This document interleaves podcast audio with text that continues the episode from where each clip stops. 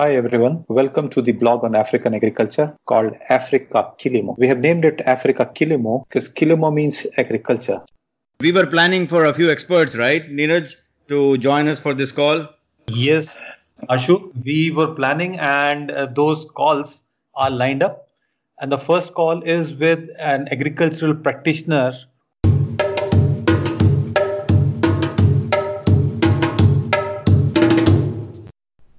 Hi, Ashu.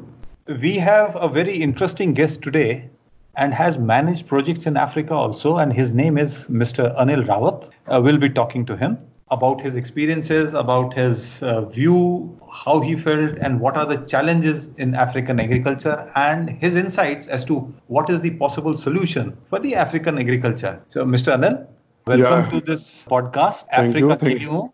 Our podcast is the only podcast on African agriculture at the moment, and it is the first one. A okay. very warm welcome to you. And we'll begin with your background as to what you did. It'll be good to know your background and then your work in Africa. So kindly take the mic, Anil. Okay. Yeah, thank you, Mr. Neeraj, for joining me on this uh, uh, podcast. Myself, uh, Anil Rawat. I'm basically from Dehradun district of Uttarakhand state. I did my schooling from Dehradun itself, then uh, graduation in agriculture from Pantnagar University. And after that, I did MBA from the same college, College of Agribusiness Management, Pantnagar. And uh, got chance uh, after completing this MBA, I got chance to join Adani Group as a management trainee, where I learned a lot of things about fruits and vegetable, uh, right from procurement up to processing, then its storage, processing, and then to marketing. After that, I got chance to join the Ruchi Group for three years. I got chance to join Ruchi Group, where I got a great opportunity to work with Arvind Jam. He was CEO at that time in Ruchi Group. He gave an overseas project to me, just study all the African countries, and in those African countries we need to identify which is the most suitable country where company can invest as an investor. So after uh, involving, there was a team of uh, seven or eight people and we identify uh, Ethiopia is the most suitable country where company can invest on agriculture project. On preparation of that project, we make detailed project report. We studied all about Ethiopian agriculture, the previous last 10, 20 years history, which right. region is suitable which uh, region is suitable for agriculture and uh, and different aspects we studied in that detailed project report which particular crop is suitable for which region like that we studied. So then, uh, in in your study anil i'm just interjecting in your study would you tell our audience uh, which were the crops which you zeroed on and which were the areas within ethiopia uh, which you found suitable? And then we'll move from there. Anil? Yeah yeah. See basically what we studied the ethiopia there are three climatic zones basically. One is cool zone, another one is temperate then the last uh, third one is a, your tropical zone or you can say a lowland also and mm-hmm. the thing is that the temperate zone and cool zone their area in those areas the land cost the rented uh, land cost in those areas is a little higher than this lowland areas and the, their government they want to develop the lowland areas because in lowland areas basically this gambela regions gambela regions comes under lowland and uh, the go- ethiopian government wants to develop that particular areas because uh, uh, so the empl- uh, employment rate must also be low in the lowlands is it not? yeah, empl- yeah yeah employment rate and the poverty is more High. there Okay. Yeah, high, okay. high and second infrastructures was uh, as such uh, no connectivity of roads, electricity, nothing was at that time because in 2010 we start. So at that time uh, very less uh, infrastructure development was there. Nearly a decade back. Yeah. Mm-hmm. So you entered Africa at a time when it was on the upward curve of growth, right? Yeah, yes, yes, yeah, yeah, yeah. You can say, you can say that. So uh, what were the crops, uh, Anil, which you took in? Yeah, for, for this particular project, actually, Ruchi, we are in Ruchi Ruchi Soya Company. Right, Ruchi right, Soya right. is basically soybean based company only. This. Uh-huh. So our focus was for soybean only in the Okay. starting phase. So, that for means soya- you majorly took soybean crop in the area which the you area. said it was something around 200 hectares which you had mentioned while No, we were in the discussing earlier. See, we got uh, we got permission for uh, 25,000 hectares land in Okay. Gambela area, Uh-huh. and they gave us patch of uh, almost you can say 25,000 hectares.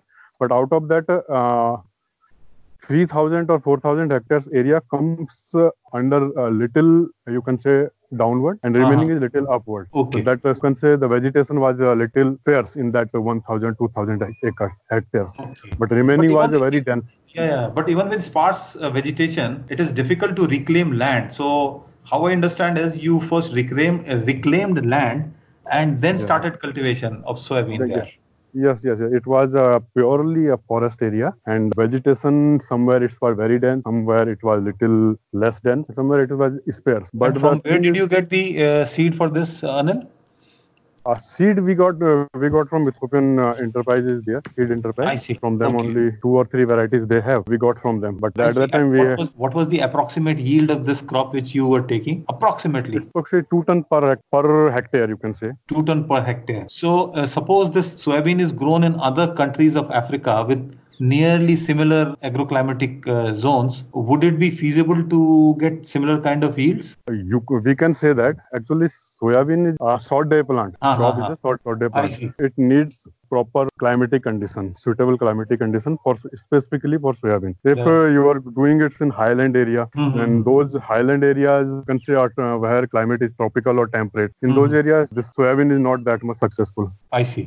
Because in India also, if you see the uh, MP is the most uh, Suitable the state where most suitable region. After that, then Right, Maharashtra. right. So like that, the condition we found that in Gambela area, uh, Uh-huh. that is little lowland also and uh, suitable for soybean. That's the only reason company went So that means when you had surveyed different African countries from the point of view of growing soybean, which other country other than Ethiopia would be somewhere near that, which you may not have taken because of the commercial or financial reasons, but agroclimatically, which country do you think would be more suitable? See, as such, uh, I am not a perfect person for this to say, but yeah, I studied about Madagascar. In Acha, Madagascar is one. some, yeah, some areas uh, I studied, but uh, that area is also suitable. Uh, it's not like that other areas are not suitable, but in just uh, like in South Sudan, just uh, border of uh, Gambela. I see. So that Okay, so means that, uh, that area is also suitable. So like that, uh, suitability is there in African, but the thing is we have to study all these things, all the parameters related to crop. Absolutely.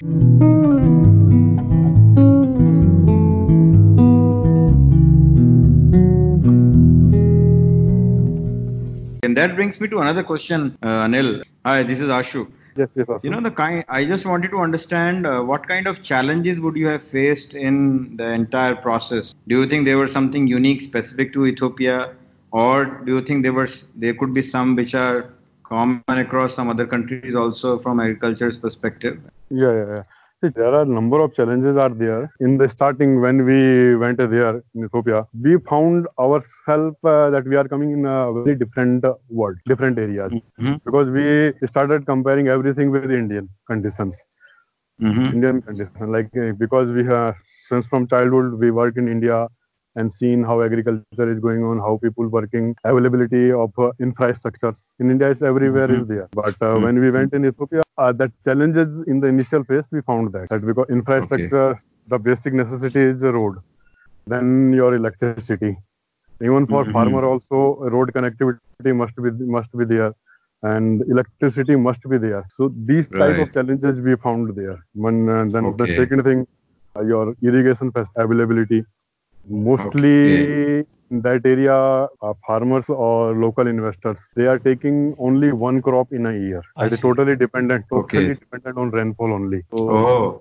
That, that type of challenges are there. Mm-hmm. And Ashu, I think this is one phenomena which I also saw across different countries in Africa. The biggest challenge is irrigation, and they depend on rainfall and are able to take only one crop. So, Yes. if we are able to overcome this challenge of availability of water, I think a lot of boost can be given to agriculture in Africa. So, this is one of the major problems. And uh, as far as seeds are concerned, did you feel there's anything lacking in the seeds or availability on time or requisite quality, Anil? Uh, see, as far as uh, for seed, uh, what I find uh, quality of seed. is whatever varieties uh, coming in the market or growers are able to take. Whether Uh-huh. those varieties are suitable for that particular climatic condition or not, that type of studies I have not found anywhere.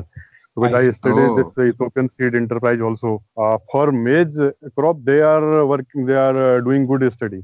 But for soybean specifically, I am not able to find anything properly they did. But I think only we are the first investors in Ethiopia who worked on soybean. Okay, very good. So that means you are pioneers in uh, soybean cultivation in Africa on a large scale. Yeah, on a large scale, you yes, can say yes. that.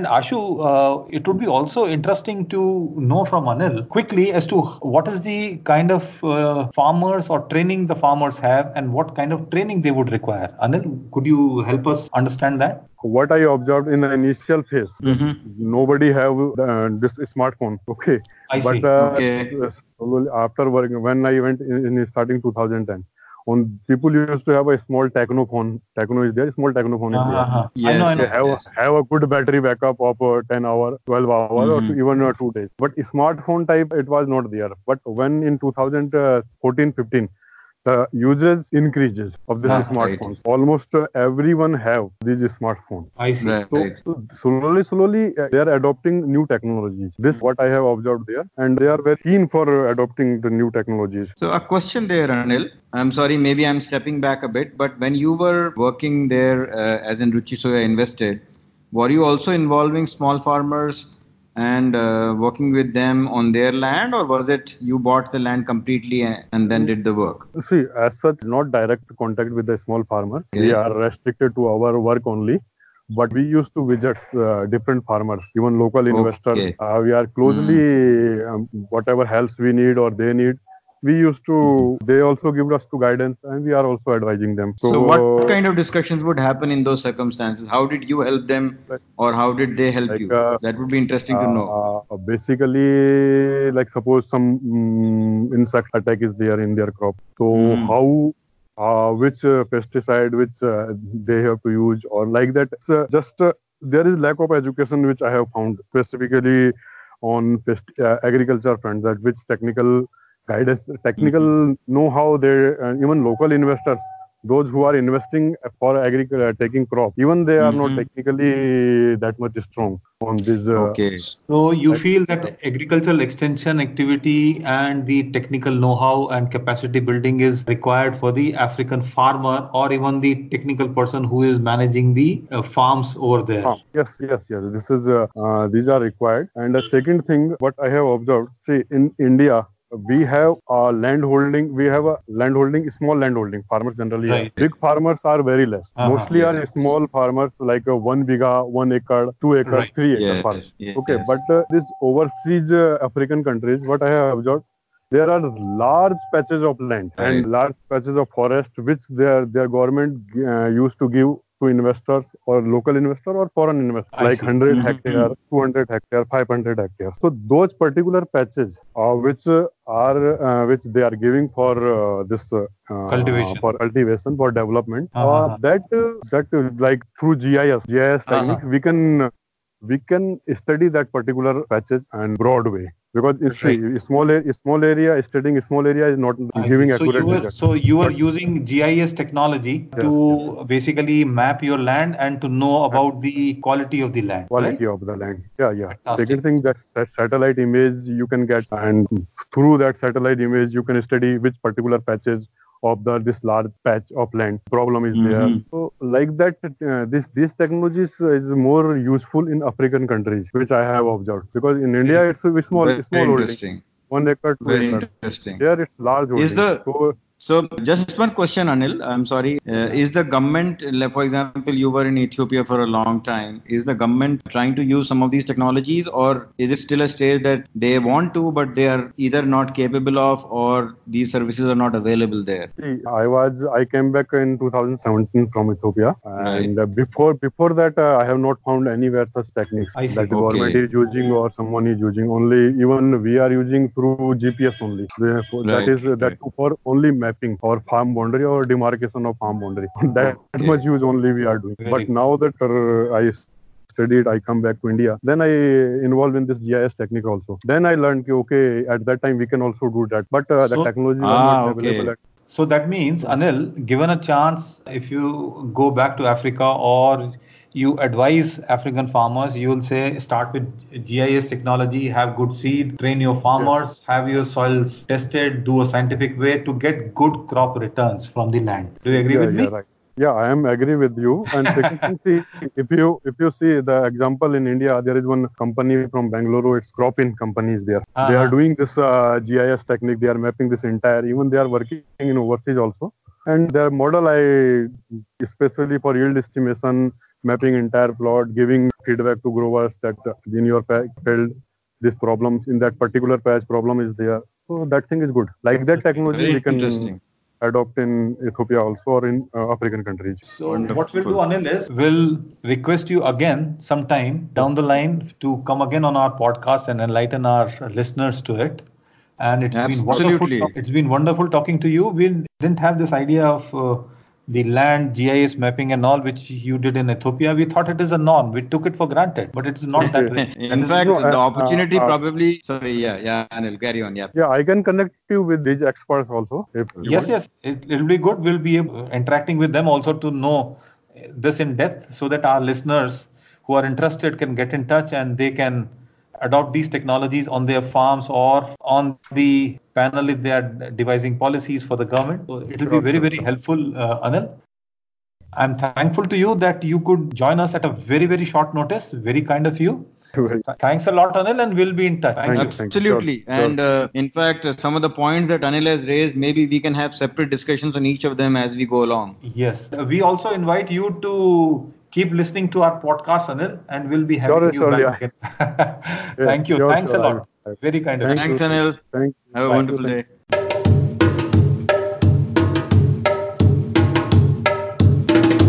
It was great to talk to Anil and to get corporate agricultural perspective of practitioner and it was so interesting to see how he has been able to identify the key issues in terms of irrigation being a problem, infrastructure being an issue, and the opportunities that exist if we were to go for uh, GIS, Geographical Information Systems, to map agriculture, the soils, and various other things in Africa.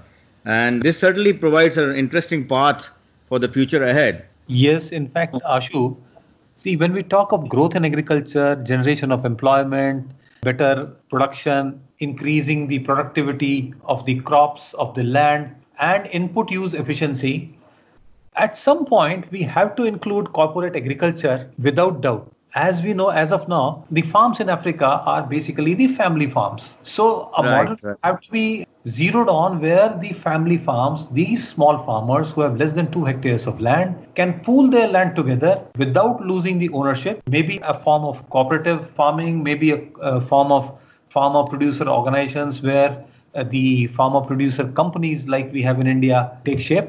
So there are various alternatives and we'll be talking to more practitioners in the field to see the feasibility across the continent because something which may, which works in Ethiopia may or may not work in Nigeria, may or may not work in Kenya or Zambia, but the contours are more or less the same.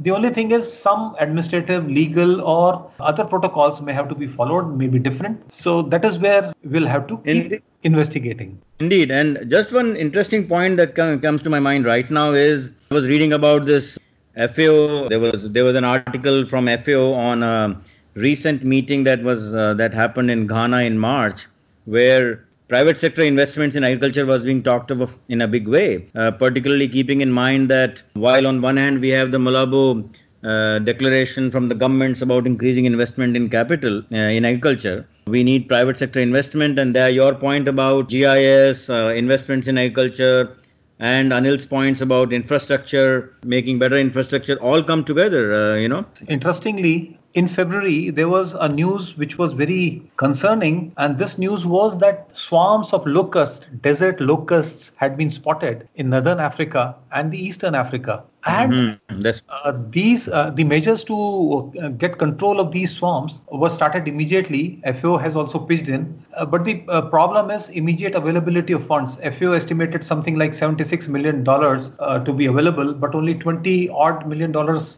could be arranged. Nevertheless, they have been uh, taking very good steps, consulting the countries and trying to control these swarms. Difficulty is, as of now, it is under control, but the hopper bands, as they call, are being identified. Increasing number of these new swarms are forming in northern and central Kenya, southern Ethiopia and Somalia. And the fear is they'll start breeding and start moving towards the north in the month of May after these bands breed. So that is the biggest challenge. And these kind of challenges have been coming off and on on a very regular basis in Africa. So we'll have to incorporate this kind of threat and risk when we talk of African agriculture. It has to be part of the main policies of different countries.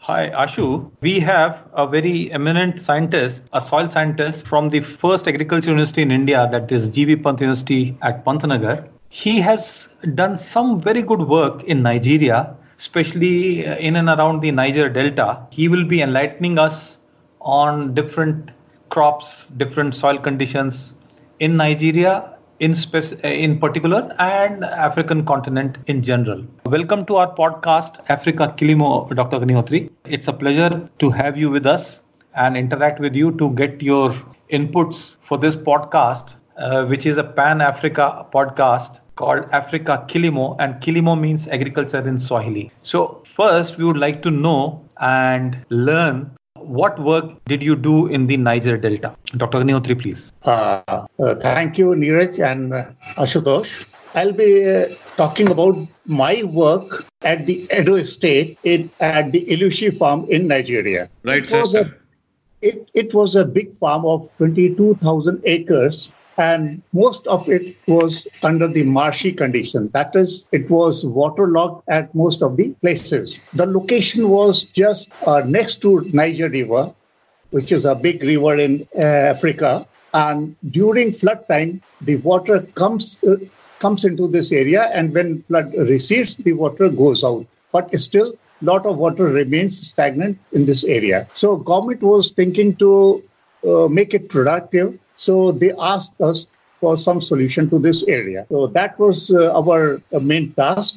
So when we went there, we found almost 60% of area was thick marsh and there were uh, reptiles there. And earlier, few companies they surveyed, but they could not do the soil survey properly because of those uh, bad conditions. Uh, but somehow we, we could do the soil testing and all those things which are needed for uh, any agriculture. And and what were your main uh, conclusions when you did soil testing and uh, other surveys? What kind of soils were there, and what kind of crops could be grown in those soils, Dr. Agnihotri? Yeah, uh, the soils were very acidic. And if we go by the true scientific uh, measurements, those were around 2.8 to 3.4, highly acidic soils. And, and what would have been the reason for uh, the soils being acidic, sir? Uh, the reason is that uh, laterite was the main geological uh, foundation for this area. I see. And Miss, we were fortunate to see some of the profiles. Now that made the difference. Reports say that acidic, uh, the soils were acidic. We also get the soil tested and they were acidic. But this area falls into a, region where lot of uh, sediment comes and settles. That is the alluvial sort of thing. Because so, of the Niger River. Because of the Niger River. Right. Uh, from uh, other places with uh, river and leaving sediments after the floods over. So almost 20 feet of the good soil was available there. Achha, uh, so, and that that I, that uh, depth is I think sufficient for most of the crops. It is very good. Uh, such a deep soil is not found everywhere, so it is a treasure for them. In spite of being acidic, we planned the cultivation of rice, though it is not recommended, but somehow we got some method to keep the uh, soil moist because of the excessive water there. It was possible. So we advise that you go for the rice cultivation, even and, in those acidic and, and these rice varieties, they were the varieties which were uh, suitable for uh, Africa or were they adopted from the Southeast Asia? Uh, in Africa, they grow rice, uh, a round type of uh, rice, but that is not all that productive. So we suggested them some varieties from the Southeast Asia, that is from the IRRI Uh, and in those varieties are popular also there, and they are getting more popular in, uh, time to time. So we advise them to go for that variety, and they agree to it. Okay. And, and I think the major rice growing regions in Africa are basically Egypt, Senegal, Nigeria, Ghana. And there is a center for, uh, I think it's called Africa Rice, situated at Abidjan in Côte, Ivory Coast or Côte d'Ivoire. Uh, could you repeat that, sir? Because the audio, uh, we missed the audio in the transmission. Hello, from ED and other South Asian I see. Could you repeat that, sir, once again? Uh, the audio was not uh, very good at this time. Okay, okay, okay. okay. There's a Center for the African Rice Research, and they are doing very good work. But right. they are they are also now taking varieties from the IRRI International Rice Research Institute to adopt. And, yes, and those are also suitable for cultivation in this uh, area. Uh, Ashu, would you like to ask Dr. Agnihotri any pertinent point which you feel uh, would help the listeners of Africa Kilimo podcast?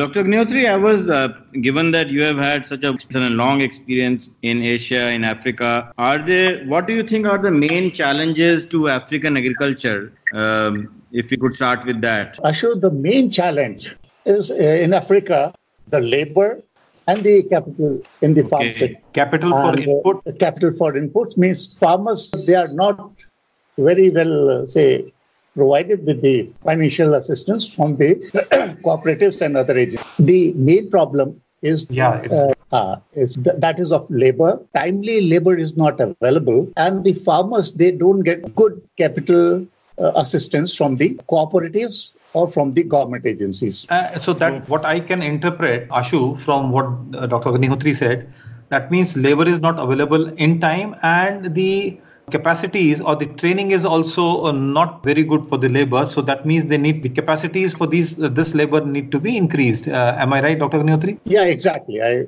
meant that. And sir does it therefore mean that agriculture universities for example we grew up in an agriculture university the pantnagar university the first one in india you were there, of course, as a professor. And agriculture extension has been a major part of the work of the universities. Is that not happening in African universities? Uh, no, Ashutosh, they are trying. But okay. this uh, extension work is very disjointed. So okay. they, they need to strengthen their extension services and uh, they are trying. And uh, hopefully with some intervention, it can be set on the path. Yeah, yeah, yeah. Ashu, please go on. Yeah. So that was so. The, so we have identified two, and in fact, what Dr. Agnihotri said, we were reading from the uh, document where uh, you know the document Neeraj that we were discussing the other day about the state of ag- African agriculture, right. where I think the Malabo Declaration was talking of trying to increase the capital investment into agriculture from all governments. Yes, by pooling them at one place, and they have a big program called CAADP, which spearheads this effort and uh, a lot has been done on that program. That's the Comprehensive African Agriculture Development Program, and I think a lot more needs to be done. And uh, sir, what, what strategies would you suggest besides Nigeria for the African yeah. continent as such? Because Africa, when we say, is a huge continent with deserts on the top, central tropical uh, rainforests in the Central African region, and savanna towards the east and south. Uh, Neeraj, I like to emphasize that our food in the next decade is going to come from Africa. That's very encouraging. Yeah, yeah. But we have to improve a few conditions there uh, so that we have good agriculture there. The soils are good, the weather is good, everything is congenial for a very, very good agriculture. So only thing we have to strategize to get the maximum potential out of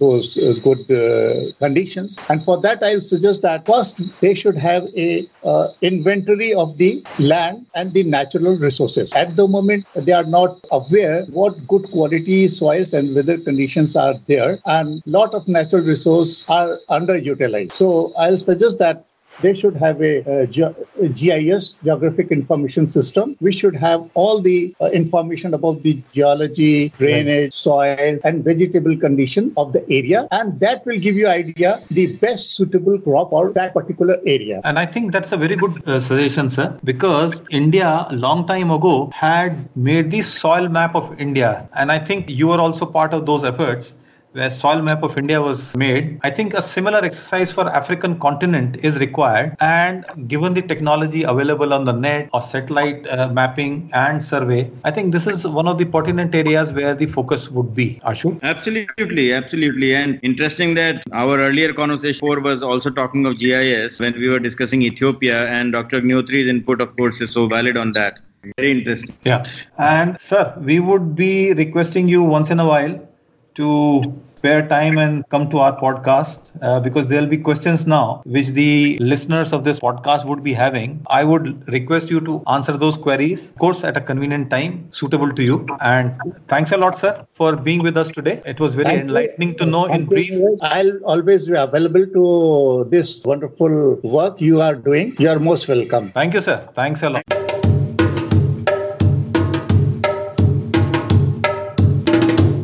That was the interview with Dr. Agnihotri. He elaborated on the challenges of agriculture. What are your takes on the challenges to African agriculture, which Dr. Agnihotri uh, elaborated? Thanks, Neeraj. And I think it was a great interaction we had with Dr. Agnihotri, who has worked across Asia and Africa. And it was so interesting to know from him, given his work in the Niger Delta, on the challenges like availability of labor, capacity building of labor, availability of investments to agriculture, and uh, that connects with so many other points that we have had earlier also in Anil Rawat's interview and earlier discussions and the documents we have been reading. Dr. Agnihotri also pointed out about the fact that while Africa can be the future for the world's food, it is imperative that we go ahead with soil mapping and usage of geographical information systems, GIS, to be able to get to know exactly where we stand and plan our strategies around it. So I think it's been it's been very interesting to hear his views. Yes, yes. Uh, in fact, the most interesting part which I found, besides whatever you have mentioned, they were there, was about soil testing. We have a soil map of India. Why can't we have a similar soil map of Africa? It'll be a huge task covering 54 countries, but nothing is impossible with the kind of agriculture institutes which are spread out in African continent. There are six of them. Abidjan in uh, Addis Ababa, in Nigeria. They're, they're, they're spread across uh, the continent. So why not make the best use of it? A collaborative effort. And when we are looking at Africa being the next food bowl, these things should be put in place so that the best available resources of the world can be put to good use where world will benefit with food coming out of africa and the african people will benefit from selling that food or exporting. Instead of being importers they'll become net exporters and that is what the vision of these countries should be. Absolutely. And um, so very well put. We were talking of intra africa trade where we have we had earlier in our discussions in uh, we talked of the free trade agreement that has hap- that has been signed by african countries to enhance trade amongst them. And that is an interesting opportunity which has to be used to create employment opportunities, to provide food, to reduce poverty. And we, when we talk of investments, and a point that you made just now about investments into agriculture, if we can connect the private sector investments with the government investments and connect the agricultural institutions, the universities to provide enhanced agriculture extension services to the farmers, I think uh, we can bring together the best of the resources to get the results we expect and we want. Neeraj? Exactly that is what needs to be done. It has to be an integrated effort. Uh, all parts, the scientists, the extension workers, and the farmers, all three have to come together and all these will be led by the policymakers and our international institutes and forums working in Africa for the betterment of uh, their countries, for increasing food, providing food security. Because not only food, the next century, the run up to the next century, will see African population growing because the population growths are amongst the highest as of now in the world. So even if the net reproduction rate reaches one, there'll be enough population momentum to take them nearly 60 years to stabilize their population. That can be achieved, as can the food production. It's been a wonderful uh, journey uh, in this podcast, Ashu. And next time, we hope we'll have some bankers or some experts on finance who can plug in whatever we have left. And the listeners of Africa Kilimo should be writing now. And our email is africa.kilimo at gmail.com. Please keep writing, give your feedback, your questions, your suggestions we are waiting for them. And for the final word, Ashu. Absolutely. It's been lovely talking to the experts. And as you rightly said, we look forward to more such interactions with experts.